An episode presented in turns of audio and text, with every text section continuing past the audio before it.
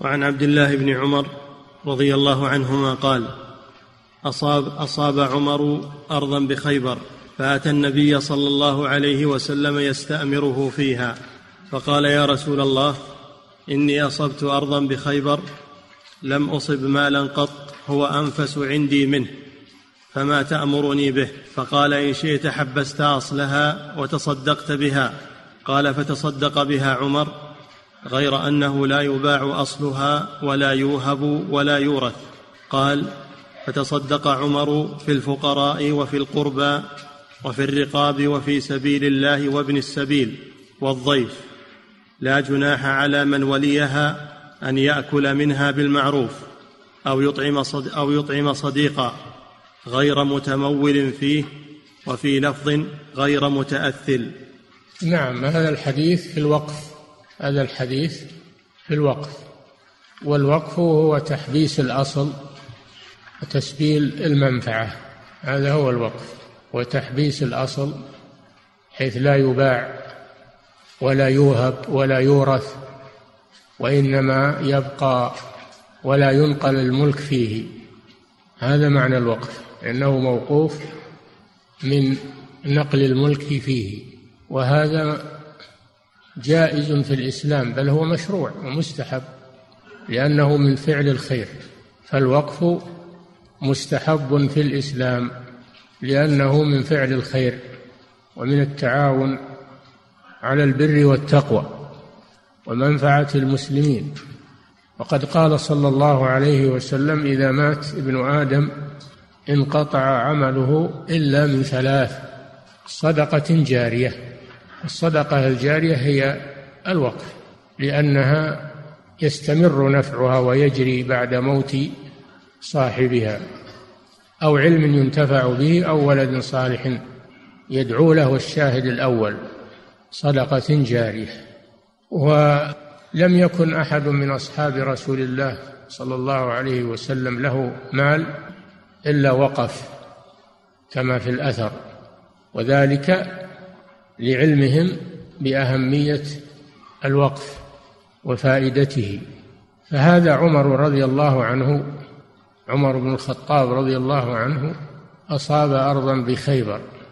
خيبر هي بلاد زراعية تقع شمالي المدينة، وكان يسكنها اليهود، كان اليهود يسكنونها، وجلى إليهم بعض من كان في المدينة واجتمعوا في خيبر، فغزاهم رسول الله صلى الله عليه وسلم السنة السابعة من الهجرة بعد صلح الحديبية. غزاهم رسول الله صلى الله عليه وسلم، حاصرهم، وانتهى الأمر بانتصار المسلمين على اليهود واستيلائهم على خيبر، وهي أرض زراعية وذات نخيل، أرض مثمنة. فأصاب عمر رضي الله عنه أرضا منها نفيسة، هي أنفس أموال عمر، فجاء يستشير النبي صلى الله عليه وسلم ماذا يصنع فيها، لأن عمر يريد أن يتقرب بها إلى الله. هذا فيه دليل على أن المسلم يتقرب إلى الله بأحسن ما عنده وأفضل ما عنده. قال تعالى لن تنالوا البر حتى تنفقوا مما تحبون. قال تعالى ويطعمون الطعام على حبه مسكينا ويتيما وأسيرا إنما نطعمكم لوجه الله. فالذي ينبغي للمسلم إذا أراد أن يتصدق أو أراد أن يوقف وقفا أو أن يعتق عبدا أن يختار أنفس ما عنده ليتقرب به إلى الله عز وجل. وفيه استشارة أهل العلم، فإن عمر أتى يستشير النبي صلى الله عليه وسلم، فهذا فيه مشروعية استشارة أهل العلم وأخذ رأيهم فيما فيه النفع والخير، وأن الإنسان لا يعمد على رأيه بل يشاء يستشير أهل العلم حتى ولو كان عالما، فإن عمر رضي الله عنه كان من أكبر العلماء، ولكنه استشار من هو أعلم منه قال تعالى وفوق كل ذي علم عليم، فحتى العلماء يستشيرون من هو أعلم منهم، فكيف بالعامة والجهال؟ فالنبي صلى الله عليه وسلم أرشده إلى أن يوقفها أرشده إلى أن يوقفها أن يتصدق بها، يعني صدقة جارية، إن شئت حبست أصلها وتصدقت بها. حبست يعني أوقفت، هذا معنى حبست، ولهذا يعرفون الوقف بأنه تحبيس الأصل وتسبيل المنفعة، هذا مأخوذ من هذا الحديث.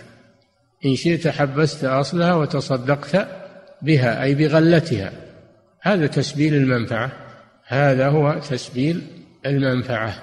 فعمر رضي الله عنه نفذ ما قاله النبي صلى الله عليه وسلم، وأوقف هذه الأرض، وشرط شروطا شرط شروطا في الوقف، فدل على أنه يجوز للواقف أن يشترط الشروط الموافقة لكتاب الله، لا يشترط شروطا مخالفة لكتاب الله، إنما يشترط ما يوافق كتاب الله وسنة رسوله. شرط شروطا أن تكون في الفقراء وفي ذي القربى، يعني أقارب عمر، في الفقراء من المسلمين وفي أقارب الموقف، دل على صحة الوقف على الأقارب، وهو أفضل، وقفك على أقاربك المحتاجين أفضل، وحتى لو كانوا أغنياء فإن هذا فيه صلة للقرابة، صلة للرحم، لكن إذا كانوا فقراء فهذا أولى وأفضل.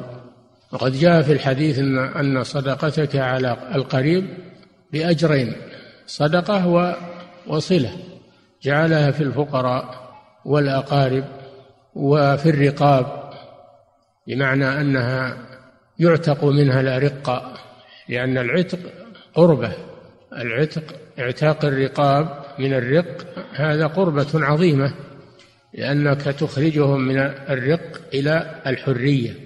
وإذ تقول للذي أنعم الله عليه وأنعمت عليه، يعني أنعمت عليه بأنعم الله عليه بالإسلام وأنعمت عليه بالعتق، دل على أن العتق نعمة ينعم بها المعتق على عتيقه، ولهذا عرفه الفقهاء، قالوا في الولاء في باب المواريث: الولاء عصوبة سببها نعمة المعتق على رقيقه بالعتق.